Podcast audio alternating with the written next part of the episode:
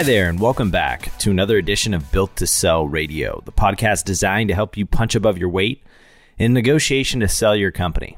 I'm the executive producer, Colin Morgan, and today on the show, we are joined by Tammer Kamel, who sold his alternative data company, Quandl, to NASDAQ back in 2018. But before we get there, a quick word from today's sponsor of the show, Scribe Media. You know, there's an old expression that the best businesses are bought, not sold.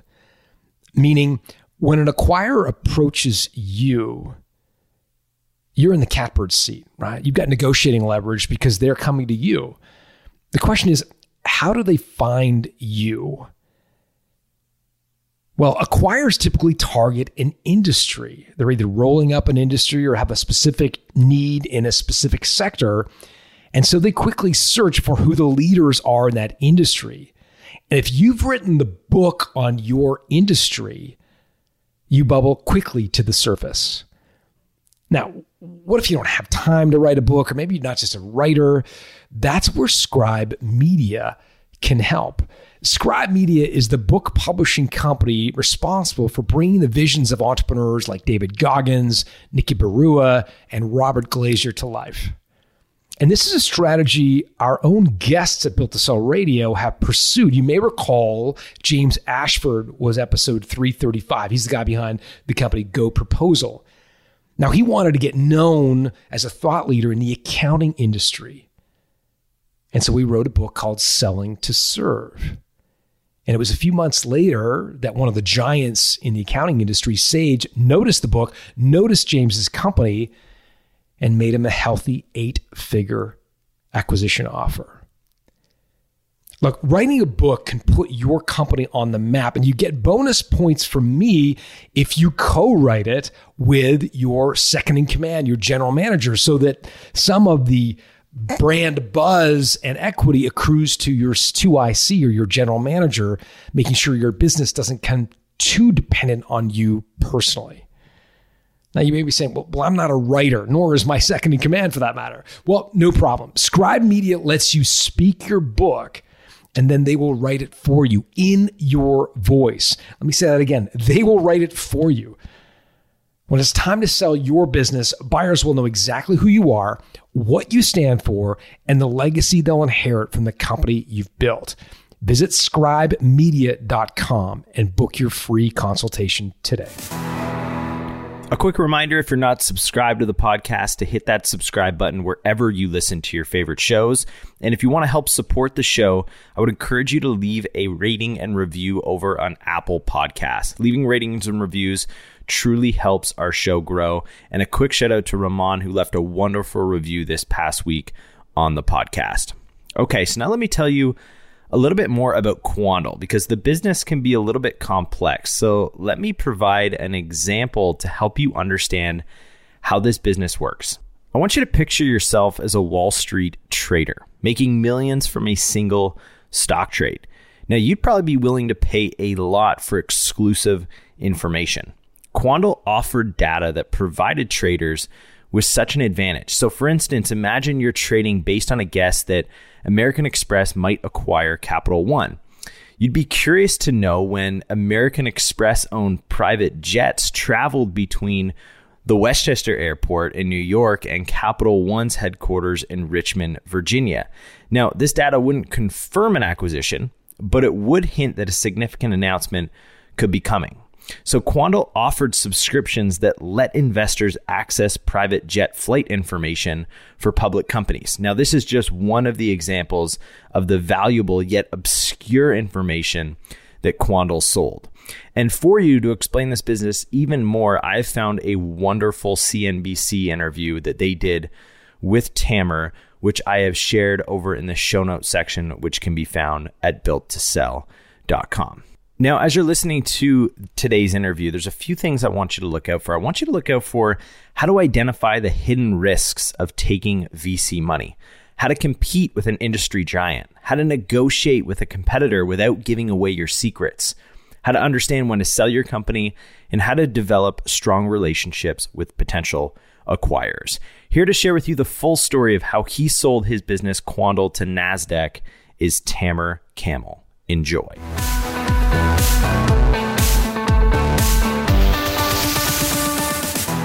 Tamara Kamel, welcome to Built to Sell Radio. Well, thank you, John. It's delightful to be here. Abraham and you, your partner Abraham, started this business Quandl. Can you take us back and tell us the sort of story of how this thing got off the ground? Yeah, for sure. Uh, so a long time ago, getting on 12 or 15 years ago now, uh, Abraham and I worked together uh, at a hedge fund in Tokyo, of all places, where we did a lot of quantitative analysis. Um, and you know, these days you might call what we did back then data science. That term didn't get used as much back then, but we were we were data scientists, especially me. Um, Abraham did a lot of trading as well. Um, and in that world, and in the worlds we were in uh, at that time, uh, data was a precious commodity. And it always has been, always will be. You know, on on financial markets, um, information is is paramount, right? And so, you know, when you're making investment decisions, you need the best data and you need it structured and organized and you need to be able to analyze it and you need, to be able to work with it um, effectively. And what we realized uh, at the time was that data on the internet, there was lots of it. When I say data, I'm talking about numerical data, it, you know, numbers that speak about the state of the economy, the state of the oil, state of inflation, the state of unemployment. Um, that data is out there. There's tons of that data uh, available, but it's a mess. It's hard to find. It's hard to get into the system you want. You can you can pay third parties a lot of money to get that data for you. And so our brainchild at the time was a, a, try and build some sort of consolidating platform that made all this data uh, available and accessible to to someone who wanted to use it. And we we had audacious ideas back then. We we used to pitch Quandl as being the Wikipedia for numbers. So we were going to do for quantitative information what Wikipedia had done for qualitative information. We're going to have this one website where I don't care what you need to know. If it's quantitative in nature, we're going to deliver it to you. So you and Abraham started. Where did you guys get the startup capital? Um, so we we started with our own blood, sweat, and tears, and then we did uh, you know, a classic kind of angel friends and family kind of money, although there were actually no friends and no family. But, um, you know, because, and the reason for that, by the way, is I didn't want to have to go back to friends and family two years later and say, I've lost all your money. Right. So, so acquaintances, shall we say, where, where, where we had made, made a positive professional impression in the past and they were willing to bet $20,000 or $40,000 on, on you know what we were what we were up to, and we, we must have raised I don't know three or four hundred thousand dollars in that way, which you know for for for two people with a couple employees that that you know that lasted you know we got a couple years. Who did did you and Abraham just split the equity 50-50 and then raise some money yeah. to the? Almost. I had I had done a lot of work or some work on the product before Abraham jumped in. So that left me with a slightly larger share than he had, but okay. we were essentially very close to 50 50. Got it. And then I'm assuming, like, can you roughly estimate how much of the company you would have given up in that angel round? Um, how much do we give up in the angel round? Probably maybe 20%. Um, oh, wow. Okay. Okay. Yeah. Well, you know, we, we gave up plenty more along the way, for the record. Um, but but at that point, we still probably owned eighty percent of it. Okay, so you got some cash, and I have to ask, like, when I think of data and investors and their appetite for data, in particular institutional investors, I go straight to Bloomberg. I go to these, this is the 800 pound gorilla. They got all the information. If it's worth having and there's a market for it, it's in the Bloomberg terminal and they paid a truckload to subscribe. So like, how is what you were envisioning different or going to compete with the 800 pound gorilla in the market, Bloomberg? Well, let, so let me talk about theory and then the reality that smacked us in the face on that front. Yeah, We're sure. right on the money here. Uh, so we were on this mission to democratize. We used to say this a lot. We're going to democratize the data world. So uh, we were going to make it so that Bloomberg couldn't have this monopoly anymore, uh, and we were going to make it so that anyone could buy and sell data on our platform. Um, the the, the reality we ran into is that. So I, I mentioned this analogy with Wikipedia. The, the big difference between numerical data and qualitative information is that qualitative information. So the, Wikipedia has an article on the history of Rome. Somebody had to write that article once. If I want to have a wiki site with the current price of oil, somebody has to update that every day or every hour or every minute, right? So there's a, it's a way more difficult to maintain a, an article or a piece of content on a, on a, something as dynamic as data because it changes constantly. Otherwise, it's useless. If it's not being updated, it's, it's and so the, you know this you, the democratized utopia we envisioned where everybody's uploading data it just doesn't nobody nobody has time or inclination to volunteer and update you know a hundred million time series you know that bloomberg has so, so the reason you know bloomberg is so successful and so valued is because they do all this. It's all there in one place. So th- this actually segues nicely into our you know how our business evolved because we it became apparent to us that a the, the effort to to you know achieve this Wikipedia for numbers is probably impossible. You can't do it by some bot scraping the internet for technical reasons. It's just too difficult a technical problem. And you can't crowdsource enough people to do all this work. It's just too much work even to crowdsource. Uh, so we had to narrow our ambitions. And and we're, we're bumping into Bloomberg more and more, by the way, at that stage where we're trying to sell something to somebody, and they said, "Well, we already got Bloomberg. Well, you know, you know, we're good, right?" Even though I had maybe I had some aspects of what we were doing were better than Bloomberg, but you know, no one's going to, you know, very difficult to get someone to unplug the Bloomberg in favor of your thing because it's a little bit cheaper or has a little bit better API, right? Um, so we realized if we're going to compete with someone like Bloomberg and others, big gorillas in the in the space, we better be offering something they don't have. And this is when we landed on this idea of alternative data. And this is a term uh, used uh, kind of well understood today in the financial market, but alternative data is data that is relevant to a professional investor, but doesn't come from the fin- from the financial domain in the first place. And in the world we live in today, there's data kind of being created everywhere all the time. It's ubiquitous. It's coming. It's a byproduct of things that are happening. And every company, I often say, if you could just tap into every database in the world in some magical way, you could know the state of the global economy in real time. You could know, there's nothing you can't know. So, when was the last time you had an employee make a mistake that ended up impacting a customer? Stop mistakes before they happen. With VidGuide, your video based instructions pop up directly into the software your employees use. From Salesforce to QuickBooks and from Bamboo HR to HubSpot, if you use it to run your business, VidGuide integrates with it. As a built to sell listener, you can grab a free 14 day trial at vidguide.com slash free. Well, there's one example that I was reading about in prep for this interview. I think it was an article about Quandl in the Financial Times, and it described the use of aircraft lease information as a predictor of M&A activity. Yeah. Can you walk us through how aircraft leases has anything to do with M&A or how it would be sort of a, a, a canary in the coal mine or bellwether to M&A Yeah, that's a, it's a great example. It's a good, it's great example of alternative data. So here's the thing with how that works. Um, there's all these airplanes flying around and they're all, they all have transponders on them and they're all broadcasting exactly who they are and where they are. They're doing that by law. And that data is in the public domain. It's radio waves. So th- that data is being picked up by transmitters all over the world.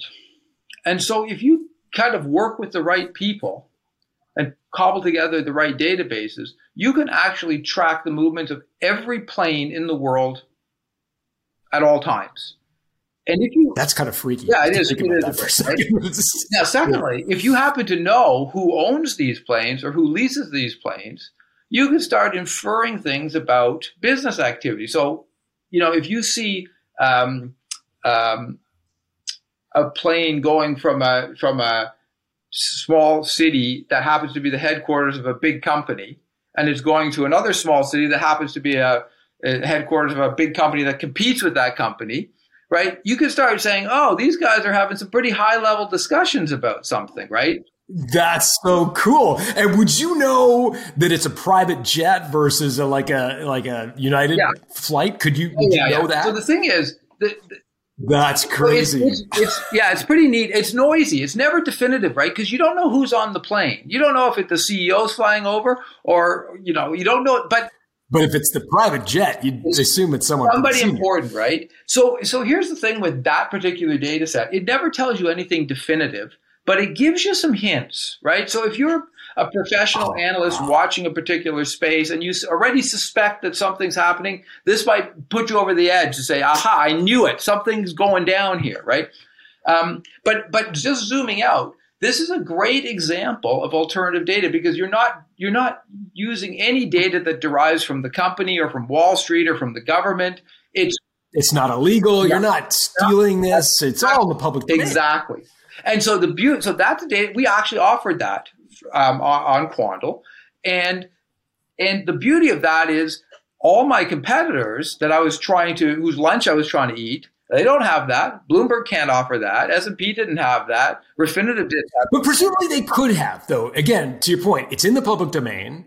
It's there's no way you could protect that if you Quandl offered it. Presumably, if it was a sexy enough product all the Bloomberg customers are asking for it. They could have knocked it off, couldn't they? Yeah, no, there's not, and same goes. You know, we have we had a bunch of of really smart, innovative data products, and you're absolutely right that they could have. And you know, we'll probably get to this, but one of the reasons we eventually got acquired was because we had proven to the world that we were damn good at finding these data sets because you have to like these things don't fall in your lap. You have to go out in the wilderness and find this data and figure out how am I going to make this data relevant to a professional investor. That is not an easy thing to do. Most data is just crap. It's noisy. It has nothing to say. You have to be statistically rigorous. You have to have understanding of markets. You have to be able to organize and structure it. So it's, I'm not suggesting for a second that we're the only one who can do that, but we were damn good at it. Yeah, I love this. This is so cool. Okay. And so the business model evolved from this my words, not yours, harebrained idea of Wikipedia for yeah. data to eventually a, a, a really a, a, competitor to Bloomberg offering alternative data sets that's not that were not available in Bloomberg and some of the other financial information yeah. products. Yeah. Right? Okay, and so the business model there is selling, as I understand it, subscriptions effectively to these institutional investors. Walk us through that model. Yeah. So so um, it, yes. It, so another nice thing about data is it for for an investor it becomes addictive. If you're telling an investor something that gives them an information advantage over the market as a whole, it's invaluable. It's incredibly powerful, right? Because it leads directly to better investment decisions, which leads directly to more profit. Um, so our our model was actually we, I used to joke we're we're a bit like a drug dealer because we want to get our customers hooked on our data. And when they're hooked, we know we're going to get that renewal. And so we, we had very low churn. The, the only time we'd have churn is when circumstances beyond our control would make the data less effective, which sometimes happens, right? I can talk about examples of that. Was your was your product at the data set level. So I, I want to subscribe to the to the private jet uh, feed, but I don't want the oil price feed. Or was it like an no, all-in-one? A la carte. So you you you buy what you need, and the reason for that is a, a we charged a lot of money for. for How much did you charge? Uh, price points could range anywhere from twenty-five thousand dollars a year to two hundred and fifty thousand dollars a year. My favorite example: wow. we once sold a data set where we would give you one number a day, and it it was $120,000 a year for one. what was the number? Eight, that's 16 bits of data. Um, it was an, an amazing number. It was how many how many Tesla vehicles were hitting the road every single day.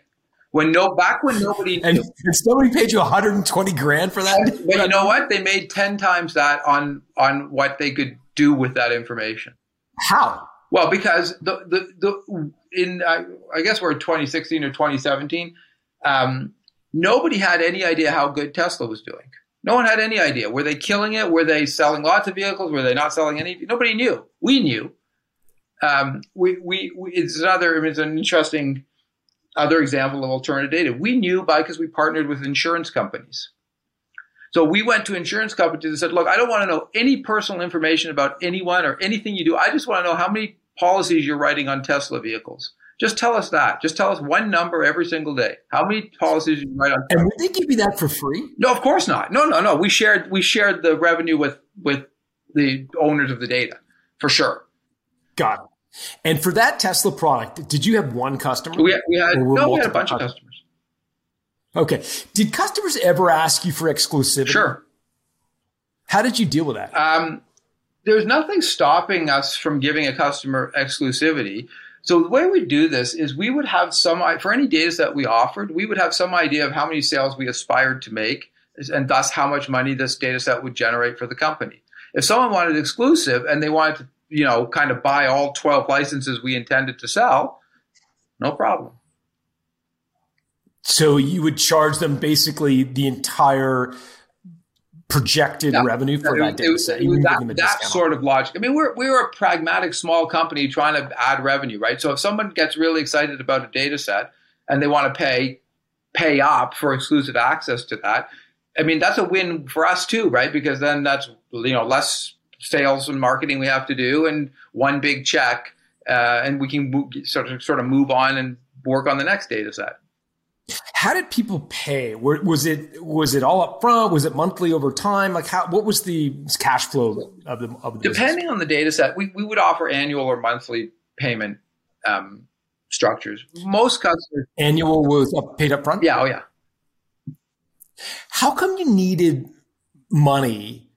Because I understand you went through a series of of uh, VC venture capital raising. I think in total, I read somewhere you, you raised a total of 20 million or 17 million. There's, it's a, it's a significant amount of VC money. Yeah. I'd be curious, like what, what triggered the need? Because from what I'm hearing you say, uh, at, at least from a layperson's perspective, I feel like it, it's a cash flow positive business. You're identifying data sets, you're buying access to them, maybe on a revenue sharing agreement. You're getting customers to pay up front, at least some of them. So why the need for for for VC money? What was driving? Um, so th- there's two things that are expensive to do. One is there's a there's a substantial investment you need to make in the technology platform to deliver this data. Our, if you're selling data like the one I, you know, if someone's paying you $120,000 for one number a day, you had better deliver that number at 8:02 a.m. every single day and never screw that up. And when, we, when you're doing that, you, have made that promise to you know, hundreds of customers across thousands of different data products, you need some seriously good technology to keep that promise. So, so there was a non-trivial technological component to what we did. Secondly, is the data science that has to be done to make these immediately actionable data sets available to customers is also non-trivial. There's a lot of data, what we call data wrangling, sort of grunge work, get the data, make sure the data gets in from the customer, from the partner every day. Then we have to clean it and validate it and verify it. And there's a ton of R&D that goes on to find a good data set. I put it to you that for every data set we released as a product on Quandl, we would have examined 50 to 100 data sets and put them through a oh, process. Oh, wow. Because it's a needle in a haystack. Most data doesn't tell the market anything it doesn't know already. Interesting. Okay. So there's a ton of upfront work which needs to be financed. Walk us through the financing journey that you went through. You mentioned the 300 grand for 20% for, you know, the family, friends and family round or acquaintances, we'll call it. Then just walk us through what other financing sure. the company had. Um, so in, we, we, we raised a little bit of money, uh, like I say, from the, from the angels. And then we raised about half a million dollars from a pseudo institution in Toronto in, I want to say 2012 ish, 2011, 2012. Um, and then we went to the Valley in 2013 and we, uh, we pitched a lot of VCs and we told them we were at this point we were still telling our take over the world Wikipedia for data story. Um, and we eventually got uh, some interest from a couple VCs uh, in 2013 and eventually uh, closed a $5 million round with um, August Capital. and um, on the back of that money, we really got to we got were able to accelerate things. But at this point now, remember, we're still chasing the audacious dream of Wikipedia for numbers. It was somewhere midway, a year into that, where the reality of the the overly ambitious, that overly objective set in, and we kind of, you know, I don't. You can call it pivoted if you want. I, I call it zooming in. We we got more focused, right?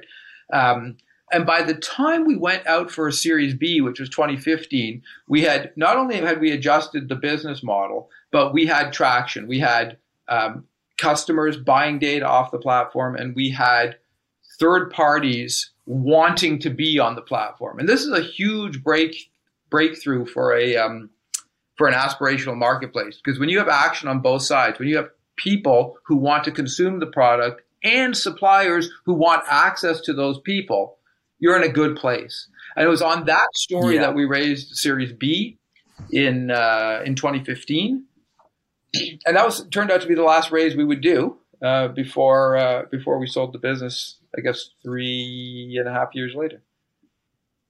Okay, so with regards to the the five million dollars that was led by August Capital, um, just walk us through, if you could, uh, you know what what you provided them. I mean, did they have preferred shares? Was there any liquidity preferences? Maybe just anything you can share as it relates to that raise. Um, no, both August Capital and our subsequent partner uh, Nexus Ventures were very straightforward, very fair, no nonsense, no silliness, very clean term sheets from both of them, um, where they just took an equity piece uh, in exchange for the money with no.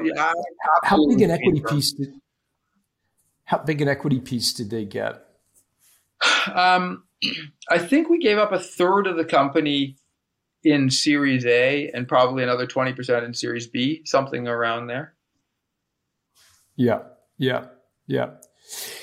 I guess one of the things that I wanted to ask you, just given how much experience you've had raising money, institutional and, and kind of acquaintances and so forth, is is kind of what did you learn in the process of building this company as it relates specifically to uh, raising money. And I guess I'm asking this because a, a, lot of the listeners of this show are on the fence when it comes to would I rather own a big slice of a small pie or a small small slice of a big pie?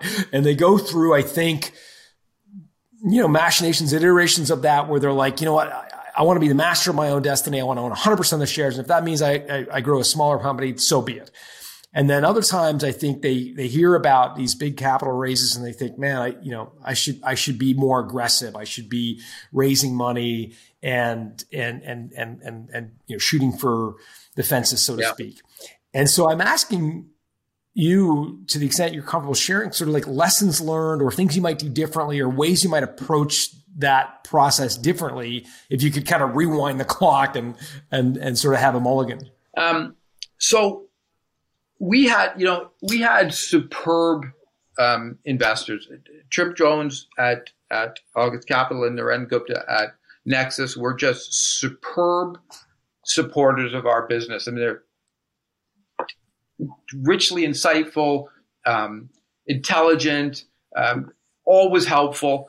But in spite of all that, there is still a pressure that comes from having professional, third party, institutional, unemotional investors as part of your business. At the end of the day, um, you got to perform and you got to deliver.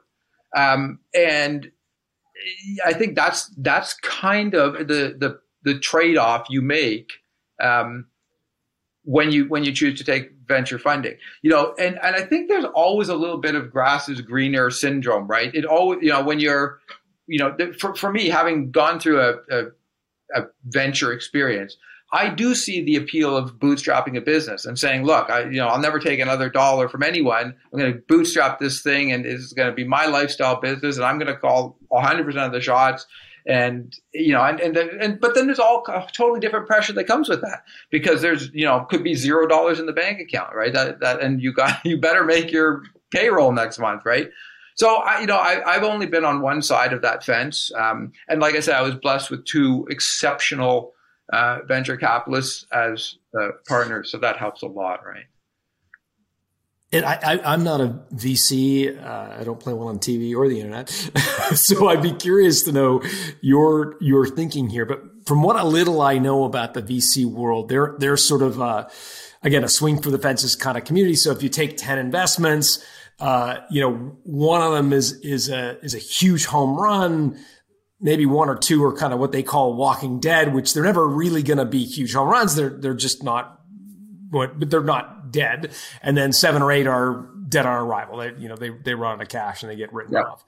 Um, what my understanding of VC investing is that you know to be in that first category, the kind of home run, hit the lights out, it needs to be like for every dollar they put in, they get like a hundred dollars out or a thousand dollars out.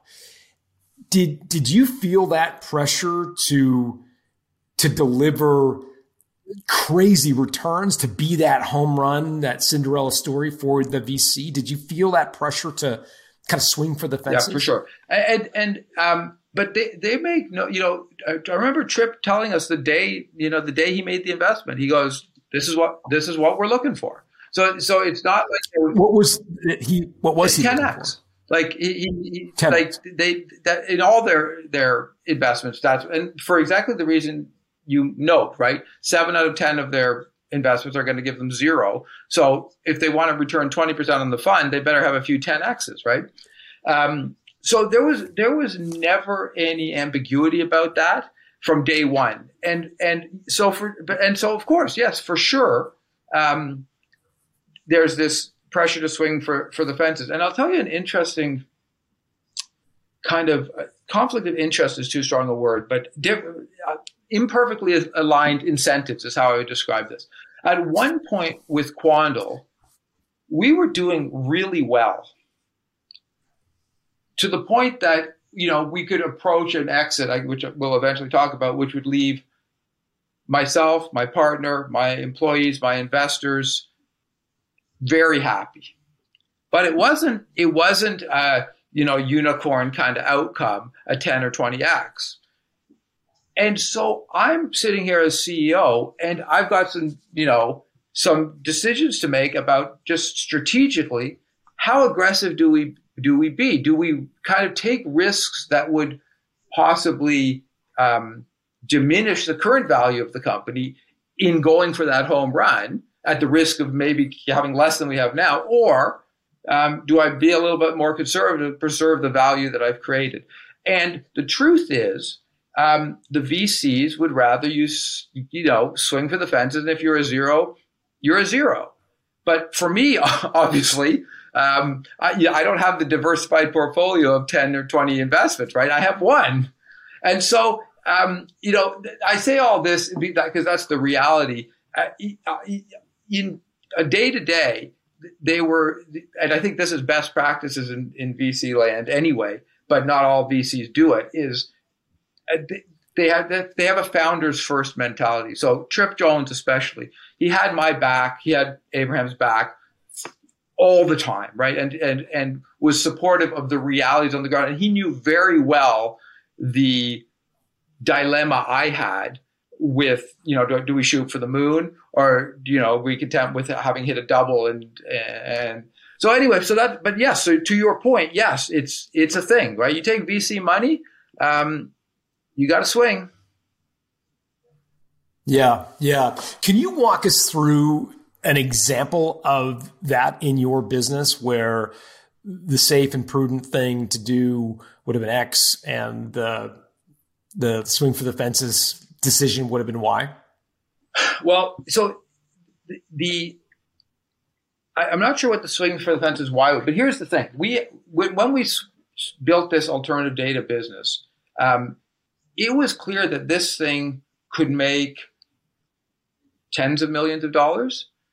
But, in revenue or profit? Pardon? Oh, revenue. revenue in revenue? revenue? Uh, maybe, okay. maybe 10, 20, 30, maybe, maybe 50. Um, where were you at the time, roughly, uh, that you're having you're you're at this epiphany? How much revenue ballpark? Oh, when we realized that how big it could be, we're probably at a few million dollars maybe five. Okay. So you're two, three million in revenue and you're like, this thing could be 10, 20, 30 million. Yeah. Oh yeah, for sure. But but at the same time, we realize it's probably not going to be 500 million, and that is a problem for for a VC because you really you want if you want a, a multi-billion dollar valuation, there's got to be hundreds of millions of dollars of revenue, uh, either in reality or a pathway there, right? So so the dilemma was, look, we built a good niche business. So the question and that we had was, look, do we you know, is should we kind of say, well, whatever, we got that, but really we should be trying to rethink everything to find a, a, a business that can do five hundred million dollars, and you know, make and then this what we make now becomes a rounding error on that. Um, now, as it turned out, we did we you know we didn't go chasing that unicorn. We just kind of stuck to our knitting and and grew this business as as best we could.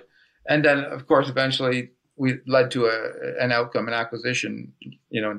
Yeah, let's talk about that. So how, you know, I'd be curious to know sort of, it was there sort of some triggering event that, that caused you to decide to sell the business or a, a straw that broke the camel's back? So, um, it was really a, the, the macro environment. So in 2018, we reached a point where what we were doing, this alternative data idea, was uh, was kind of hot. It was there was a, a, lot of investors were excited about it. That is to say, professional money managers were excited about it, um, and all the incumbents, bar none of the big incumbents, were all spinning up alternative data divisions. They were all jumping on this bandwagon, and rightfully so, because there's something there. but at that time, we were perceived as the thought leaders on the space. We probably were the thought leaders on the space. I mean, not we're not we certainly weren't the only small company pioneering this this um, this space, but we were one of them, and we were we were well respected and and and perceived as one of, if not the best, at doing this. So when you have five incumbents realizing that they need to be this in the space, and one startup that is kind of way ahead of the curve on this, that's a great environment to try and get acquired in. And we were not oblivious to this. And so in 2018, we, we kind of started what, what I describe as a, as a, as the flirting or mating rituals with all these incumbents where we would start having conversations with them about our desire to kind of maybe work more closely with them, uh, to maybe leverage their reach, leverage their distribution channels, and they can leverage our data science abilities and our product offerings. Um, but it was it was really a mating ritual. It was a flirtation thing where I was really looking for an expression of acquisition interest, and they were trying to see, look, are, can we just buy these guys? But yeah. How big were you at this point? Like, what's how just proxy for size of some sort? I mean, we're about, I, the only thing I say on that is we're about 80 people, 70, 75 people. I can't talk about the revenue numbers or, or, or that sort of thing. That's okay. But, but that'll help people get a proxy for, uh, for size of company. That's, that's great. So you're roughly 75 employees and you're doing these, uh, these sort of, in your own words, flirtatious conversations. Love that with the big data provider. I mean, the big yeah, data providers. So I'm thinking like it's the ones I'm aware of are, are like Thomson Reuters and Bloomberg and Nasdaq, and those are the, the kinds of players you're having these sorts exactly, of exactly. Yeah. Now, again, when I'm thinking about that, I'm thinking, wow, those are delicate conversations. And again, a lot of our listeners would be terrified to go and approach their giant 800 pound gorilla in their industry and start having these conversations because they'd be fearful of revealing too much about their you know proprietary sort of secret sauce to their giant competitor. How did you think about those conversations so that you could you know look attractive where, without giving away right. the proprietary data the inform you know the, the information that they could use to compete with yeah. So you know, I, I believe. I mean, I can only speak about my space, but I, but I've seen this at least in the two or three industries I've worked in in my career. Um, the devil is always in the detail. So I could spend the next hour and a half or two hours telling you everything I know about the alternative data business, everything I've figured out, and your work is still all in front of you if you want to build a Quandl competitor, right? It's all about the execution. It's all about the all the dumb little things that you encounter day to day. How do you get people over the line to give you their data? How do you, you know, how do you set, market the thing? How do you what, do you, what do you put on paragraph three of your marketing brochure? Like it's just there's so much details you have to get right. Um, I, so I just simply wasn't worried about that. I, I think like I've been I've been in business for 25 years or something like that. You know, when I was when we were in the hedge fund world, we'd have investors come in and say, "Oh, tell us about your strategy." I tell them everything. I'll tell you everything because all your work is still in front of you. I mean, you got to do the 60 hours a week for five years, and then you'll have what we have, right? So I, so this is my philosophy on this. I could be wrong, or maybe it's only true for for my industry or my space, but that's my life experience on this. So I wasn't worried about it. Um, I built relationships, by the way, in with all these firms. You know, you see, you bump into them at all the conferences over the years, and you see, you get to know the people, right? And you know, you have a you have a beer with them innocuously, you know, and you you know, it just so so it was a very natural progression to start you know, talking a little bit more about partnerships and and um, and not really. Well, it certainly wasn't intimidating because I had nothing to lose, right? There was no. It was just you know, hey, let's talk about this, right? But and we, you know, it's not like we hadn't been talking about this stuff. You know, you're always talking to people in your space. Oh, what can we do together? What you know, how what something symbiotic. So yeah, it was it was quite natural so these conversations about what could we do how can we partner together how can we work more closely together these are all sort of veiled yeah. or you know code yeah. for would you like to buy us at what point did somebody f- see through that veil and say Tammer, are you looking to get yeah. bought? Well, that, so that was a yeah, that was a pivotal moment actually. I, I went went for drinks with someone from Nasdaq, um, we had a bunch of drinks, and by maybe it was three drinks in um, that uh, he said, "Look, crazy idea for you, Tammer, but what about you know maybe think about an acquisition?" And of course, I was like, "Oh." I hadn't thought of that, you know. let's, you know, but he knew, I knew, you know, we, we we all knew what was going on there, right? And that and that and then it started for real. Like that's when you know few weeks after that, I think he, you know, we had a, maybe a call, or I think he maybe came to Toronto. We started talking seriously about, we, you know, once once he once he sort of crossed that line, then you can really start talking. Um, and we very quickly started talking about numbers. I think he, you know, he understood our business pretty well already because Nasdaq was already kind of in that space. Um, and what were the numbers he was most interested in in knowing in those early conversations? Revenue, churn, those sorts of numbers. What, like what other data points well, was he? Yeah, it was, it, it was the kind of the the big picture numbers, right? That how many customers, how how much revenue, how you know how many data sources, and and mo- very importantly, how how much to buy you, right? We we we started talking about that number quite early. In fact, we before we did anything formal, I think we went back and forth for months on just that number. What you know, how what's the sale price for Quandl? What's that number going to be, right? Um, yeah, I mean to put it in perspective, we you know I had I think I had that those drinks would have been in the spring in March or something, and we weren't into a formal acquisition process till September. Like it was sometime in August that we actually they actually sent us a letter of intent, uh, and then we then we got into the nitty gritty through the fall.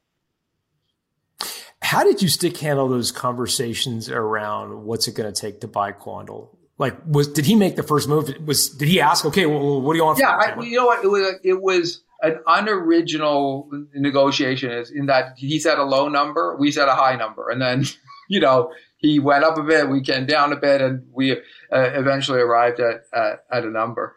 Um, and and what was informing your number? Like, were you looking at at SaaS company benchmarks or information company benchmarks? Or like, what was the benchmark that you were pointing to saying it's worth X? Honestly, honestly, I was looking to maximize the number. I, I, I, I was, you know, I had determined that it was a great time to sell. I wanted to sell the company. There was, I mean, another thing to keep in mind here is so I've been working what, eight, nine years on this thing. And as every one of your listeners know, entrepreneurship is hard as hell and it's hard as hell every single day. Right. And when you're doing that for nearly a decade and there's light at the end of the tunnel, I wasn't going to let that, I was going to get out of that tunnel. I was going to get to that light. And so, um, I, I was, I, I didn't have, I was just going to, how high can I get these guys? And whatever, whenever we top out, I'm going to do it. Right. I'm going to do, do it at that price. Um, so that's how I went about it. I was, I was definitely in a mindset that here's an exit opportunity. It's, you know, it's going to be a good outcome for everybody. So my job is to get us there. So did they make the first move over over kind of casual conversations? Like, did they say, "Well, what about X?" and then you went back with Y, or did did the inverse happen? Did you start with no? Y so I think I, I, no. You know what? We might have said the very first number. I, I have this recollection that the very first time um, Nasdaq came to visit us, at the very end of the meeting, um, someone asked one of my colleagues. Uh, what you know what what's the number? One of our advisors actually what you know what might that number be? And we we had been expecting that and he planted a number uh, he said a number. And and I, I, actually remember he the reaction was he he kind of nodded solemnly and he said oh, that that could be difficult but I'm going to see what I can do right and so that was kind of how it started and then they came back with their number was like one third of our number right? And is what they came back with, and then you know, off we went. Yeah. Um, how so theirs was a third of your number. How close in the end did you get? I know we can't talk about the actual number, but how close did you eventually get to the number that you'd thrown out in that meeting? Um, you know what? We I, we came very close to meeting halfway between those their first number and our first number in the end. Yeah. Interesting. Interesting. Yeah. Um, and like I, I, have have I've done precisely one deal in my life, so I don't know if that's kind of how it always goes, or that was just the way it went for us. But um, yeah, that's what happened. And yeah. How did you know there was more in the tank? So for some people, uh, you know, when you're that far apart, the, the temptation is to to kind of cut bait, and so there's like there's no way this is going to work. You you want a third, your offer is like a third of what we want, so they cut bait, but you stuck with it. How did you know there was more room? Yeah, and that was just their first four. Yeah, it's good question. I, I didn't know, of course, for sure. I never knew. I, I mean, they, they might have never called back after after, you know. But you know, the fact I think you know, I, I don't know, but I would infer that maybe when they came back with their number, they were already thinking if we meet halfway between our this number here and the number Quandl said, that's going to be acceptable to us, right? So th- they might have actually thought that through in the first place. Um, but the other thing I haven't mentioned is we, we, they were not our only suitor. So we had we had a second mm. suitor, um, which made I mean infinitely stronger position as a as a as a company trying to sell itself when you have two um, suitors.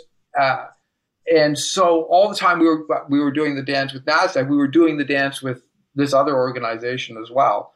Um, and I'll tell you an interesting thing: both those organizations sort of came at it the same way. The same same kind of numbers, same sort of way they were thinking about it, and way down the process, when we eventually had to choose between NASDAQ and this other organization, you wouldn't believe how close the two numbers were. They were uh, within a percent or two of each other. Uh, what do you attribute that pardon? to? What do you attribute oh, that to? I think, I think that the analysis both companies were doing in terms of what is the impact to our business of adding Quandl was probably the same because our impact, you know, when you think about it, if you insert Quandl into Nasdaq or you insert Quandl into, you know, Bloomberg or FactSet or Refinitiv, the impact is probably going to be about the same in terms of what it opens up and what it achieves for them. So it, it kind of makes sense to me in retrospect that they got to the same place. But it was just interesting because, you know, I had this thought that, oh, I'll get them playing off against each other. I'll go to one and say, well, the other guy's at this point. But they both just stopped. They both were like, no, that's it. If you if the other guy goes higher, I I can I can live with that. It was really interesting. How did you have that dance without uh, angering the other side? Because the, that's a it feels like a very uh, delicate conversation. Because on one hand, uh, you you know you, you would have a long term working relationship with this company. If they acquired you, there might be an earnout, et cetera. So you're you you've got to have this sort of like good relationship with them, and at the same time, you know they see you using their offer to gin up another offer. It, it can often anger them, right? And saying, "Hey, we you know we don't want to be in an auction yeah. here, Tammer. So if you're interested, great. If not, you know, uh, let's let's." Call us a day. So how did you do that without angering the other side? So the truth is, I, I, they are far less emotional than me, right? For me, this is my whole life. I spent 10 years on this thing. It's going to, you know, life changing money if it's successful. Um, for them, it's yet another acquisition. They've played this game. They know how the world works. They know it's competitive. And, and we were like both my partner and I, we, we're not, kind of grandstanders. We're not jerks. We're not assholes. We were always polite and kind. And and ditto for Nasdaq, more so. They were so professional and so transparent. It was, you know, there was no nonsense. And so it was a very civil discussion. And at the end of the day, they understood that we were obviously trying to maximize the value uh, the, of the company. And so there was there was no, uh, yeah, that that didn't materialize that sort of anger situation. How did Tripp feel about you selling? Um, no, my VCs were supportive. I mean, I, I, couldn't sell if they weren't. I mean, they they have you know part of the deal with taking VC money is um, you know they have they kind of have a lot of power that way. I mean, at the end of the day, they had a seat on the board and they they had did they have veto rights when you went to sell? Yeah, sure. But I mean, veto rights in the in VC world is a bit tricky, right? Because they could veto it, but you don't want to discuss unless you can replace the founders with another CEO. I mean, it's not. It's kind of a poison pill, right? But but but like I say, Tripp was you know not only very supportive, but he understood that this was probably a good price at a good time, and so it wasn't going to be his 10x return the fund kind of investment, but it, you know it was you know, it's going to help the cause, right? I mean, he, he, it's, a, it's, a, profitable investment for him, right? Um, so, so he, you know, he's just sensible, rational, uh, and and supportive. And what benchmarks was he giving you, saying, Tammer, like this is what I'm seeing in the world of you know data sets, information products. Was he giving you any sort of sense of what it could be worth? Nobody, nobody knew, right? There, there's no, there's no, we, you know, we're a new kind of business in a, in a, in an industry, this alternative data industry. But there was no such thing as that thing five years ago, right? Uh, or at least. But you could have looked at like, I mean, what, what, I mean, uh, Thomson Reuters, a publicly traded company, you could have looked at their multiple, or you know, or Bloomberg or Gartner Group. These are all information yeah. products, all New York Stock Exchange listed companies. I think. Yeah, I mean, you could. Weren't there benchmarks out there you could have? True, for yeah, there there was, and but the interesting thing there is, you know, we have this concept in um, finance called price discovery. So you can do all the all the math you want or all the analysis you want, but at the end of the day, the market is going to tell you the price. And when we had two companies kind of arrive at the same number, it, it, it means way more than all the analysis you want to do in a spreadsheet. You know, do as much as you want. At the end of the day, the market seems to have decided that this is what you're worth. And so, that, you know, that was kind of the thinking. What impact did that have for you and Abraham as shareholders, as founders, when the two public big big acquirers came roughly within 1% of each other. Like, what impact did that have on your commitment to the deal? Well, you know how it helped a lot because, you know, if we, if we had, let's say we'd only had one, um, we would never know if we had sold too cheap, you know, with, because, you know, maybe we could have just dug our heels in the ground, waited six months and they would have come back at, you know, 20% higher or 30% higher. But when you have a second a, second bidder and they're both aware of each other and they're both still saying this is the most I'm going to pay, and I know you have somebody else, and I've come to terms with the fact that we, we're, we're going to lose the deal.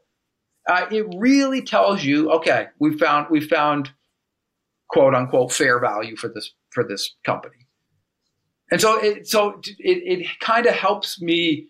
I don't want to say it helps me sleep at night, but it gives you some certainty that yeah, you know what, we got the most we could get for this business. And I'm hearing, if I heard you correctly, that both companies eventually tapped out and they said, that's our Yeah.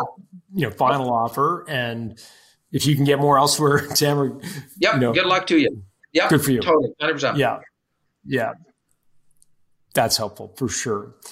Well, congratulations! It's an amazing deal. Nasdaq is an incredible company, obviously, and and uh, an amazing uh, acquirer. What are you up for a quick lightning? Yeah. Yeah. Let's do it. Okay, cool.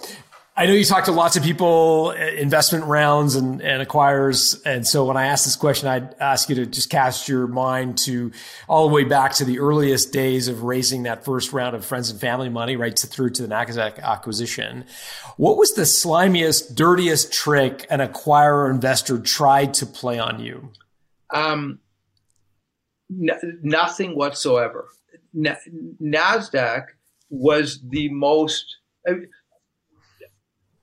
They were fair. They were transparent. They were straightforward. They were honest at every single point in the negotiation. And actually, one of the traps I fell into was thinking they can't be this nice. They can't be. They, there's got to be something. They must be playing me somewhere here. But no, they. They were just you know, and it makes sense to me now because now, once I, I spent two years inside that organization, and I realized I learned how much Nasdaq values integrity. It's so important for their brand, and you know they're not going to compromise integrity to save a million dollars on a on a deal. It's just not. It makes no sense in the long term. So so so it's a testament to Nasdaq. It's also a testament to the individuals at Nasdaq who worked uh, with us uh, through the process. They're just decent, hardworking, honest people. So I have no, you know, one one slimy story. We used we once had a competitor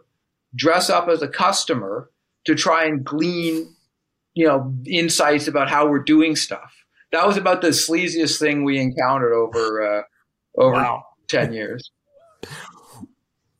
When you think about the sale process itself, when you started to have those flirtatious conversations all the way back in March of 18 through to the closing, what was the low point emotionally for you where you reached a, a kind of real bottom? Um, there were two things. One is when I, I sort of alluded to the fact that I, I, I thought we were playing a much more sort of sophisticated game than we were, and so sometimes one time during the negotiation, negotiation, I took a hard line on something just because I thought that was what you do, right? I, I just and it almost blew up the whole deal, just because and, and Nasdaq had been honest and straightforward, and they said to us, "Look, Tamara, honestly, this is really important to us."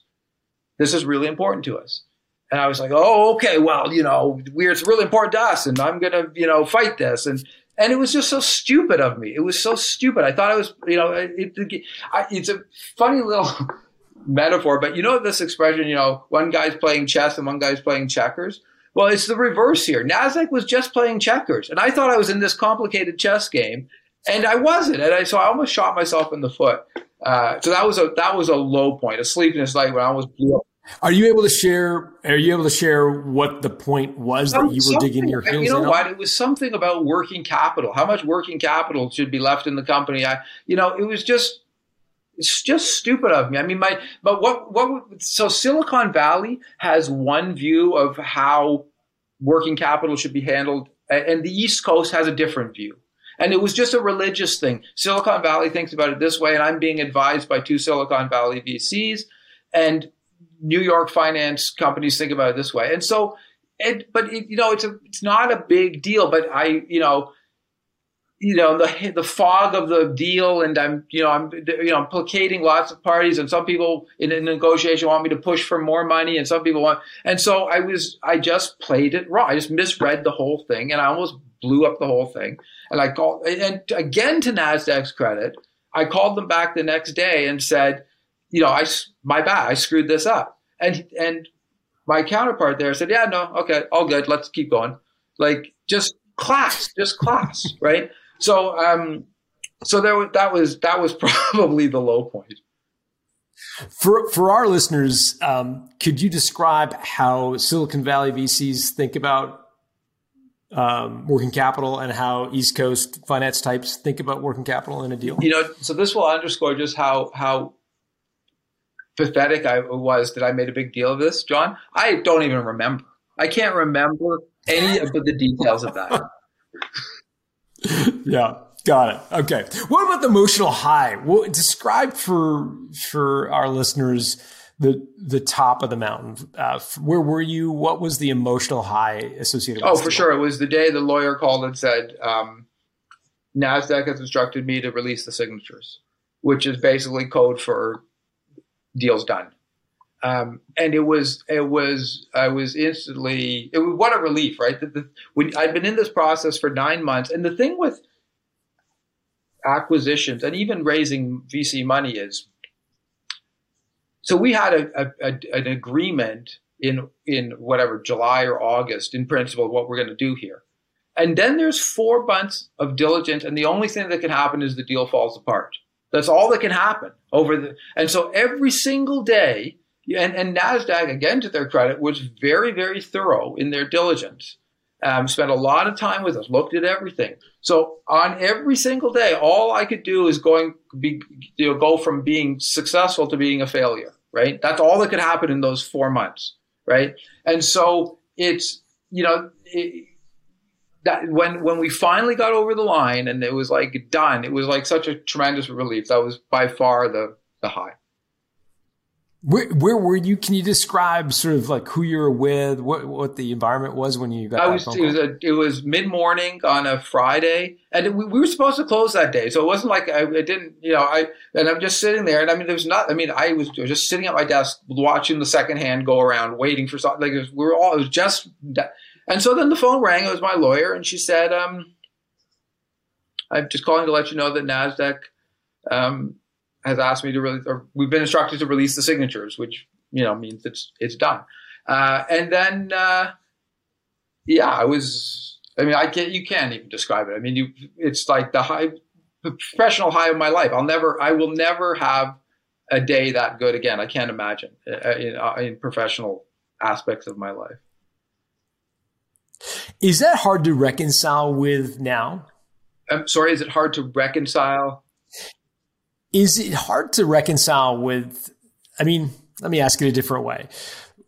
As a few years have gone by now since that moment where your lawyer called and she said, okay, I've been instructed to release the signatures. So you've come to realize that you will never likely have that sort of emotional high as you had. And that for a lot of founders can be hard. Yeah. Dealing with that. Yeah. Uh, yeah, I'm okay with that. I mean, listen, there's not a day that has gone by since then where I'm not uh, grateful and appreciative of the situation I'm in now. Right? I mean, it. I'm in a very good. I got, ain't got nothing to complain about, John. I mean, I'll find some things to complain about, but I know no business complaining. I'm in a really good place. Um, so I appreciated it. Like I walked, I was euphoric for weeks after that. I mean, it was just, I was so happy. And obviously I wish I could have that feeling forever, but I, you know, you get used to this new normal, which is a delightful normal. Um, and like I said, I appreciate, like always appreciate it. Um, and but I'd love to do it again. I mean, don't get me wrong. I would love to, you know, not so much. I mean, an exit one day would be great too. But I, you know, I did the, did this once, and it was difficult and terrifying and i made 10,000 mistakes and but eventually got to the end. I, I, I would be so tempted to do it again because i'm almost certain i can do it better the second time right? If i find the right thing you know the right opportunity yeah, that's one of the one of the things I say to to young founders. I say go through an exit because you'll make all the mistakes in the world the first time, and then you'll have plenty of runway to go do it again, and then you know maximize whatever. So I'm a big fan of having a training wheels business and, and exiting it and, and moving yeah, on. Yeah. Were there resources that you turned to, Tammer? Um, books that you could point our audience to, or courses, or anything that you could sort of uh, point our listeners to in the way of um, tools to help them get ready for an exit? Uh, short answer is no. I relied very heavily on basically my partner Abraham Thomas, who um, is exceptionally knowledgeable about all things uh, entrepreneurial, um, and my and Tripp Jones, who who's you know for him it's just another acquisition, right? He's done it a whole bunch of times, and he kind of coached us through it. So I it was those two people uh, who I relied on the most. I'm uh, for better or for worse. I tend to be more about just dive into the deep end and figure it out as I go, as opposed to uh, uh, you know studying the literature. Yeah, when you get the new bookcase, you you throw out the instructions and just start assembling. Hundred percent. Got it. Last question. Tell me about the trophy you bought yourself to commemorate this win. Um, okay, so I have two kids uh, who were toddlers when we started Quandl, and over the years of Quandl, they would ask me some things, and very often I'd say, "Well, we we we might do that one day if Quandl's successful." And it became this thing: is if Quandl's successful, good things will happen. So they didn't know what that really meant, okay? Because they're just little kids, right? Um, and so, you know, when we sold the business, I was I was over the moon, as I said, and I wanted to find a way. Um, for my kids to experience that happiness, right? And one of the things I had said uh, that we do if Quandl was successful, not that we couldn't afford it otherwise, but there's a ta- there's a tower in Toronto. It's called the CN Tower, big second or third tallest tower in the world, and it's was the tallest for a period of time. Yeah, it was the tallest for a while, right? And it's it's a touristy gimmick. But my kids had said, "Oh, let's go." There's a restaurant that revolves, or and I, I said to them, oh, if Quandl's successful, we'll go to the CN Tower. And, and, and, you know, and so I was like, okay, we're going to the CN Tower. And so that was the trophy. And I spent, you know, four, family of four for dinner. And my father, father-in-law was there, five of us. It was like $600. The chicken fingers were like $50 for the kids menu. It was, it was absurd. But that was my trophy. I indulged on a kind of corny dinner at the CN Tower with my family. You got off cheap, buddy. That's great. They'll remember that dinner for life, I'm sure. That's the, that was the point. That's, they better. Yeah, totally. oh, well, this is great. I'm so thrilled that you uh, you got to the CN Tower and they uh, they got to experience that. That's great. Well, listen, um, I know people are going to want to reach out and say hi and and and get to know you. What's the best way for them to do it? Are you a Twitter guy or LinkedIn or what's the best sort of medium? Yeah, find me on LinkedIn. I'm I'm always keen to have conversations about entrepreneurship. Fantastic. And so we'll put uh, Tammer's uh, profile link in the show notes at builttosell.com and uh, I encourage you to reach out and uh, and get to know Tammer. Tammer, thanks for doing this. It was a lot of fun. Thank you for having me, John. And there you have it for today's podcast between Tammer and John. If you enjoyed today's show, as always, be sure you hit that subscribe button wherever you listen to your favorite podcast.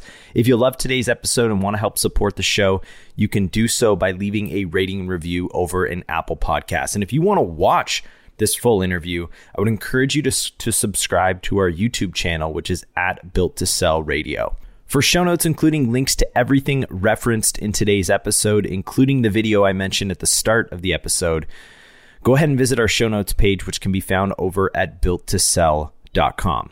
Special thanks to Scribe Media for sponsoring today's episode and to Dennis Labataglia for handling today's audio and video engineering. I also want to thank our community of certified value builders who help us bring our message to you. Our advisors are experts in helping you build the value of your company. To get in touch with an advisor or learn how to become one yourself, head over to valuebuilder.com. I'm Colin Morgan. I look forward to talking to you again next week.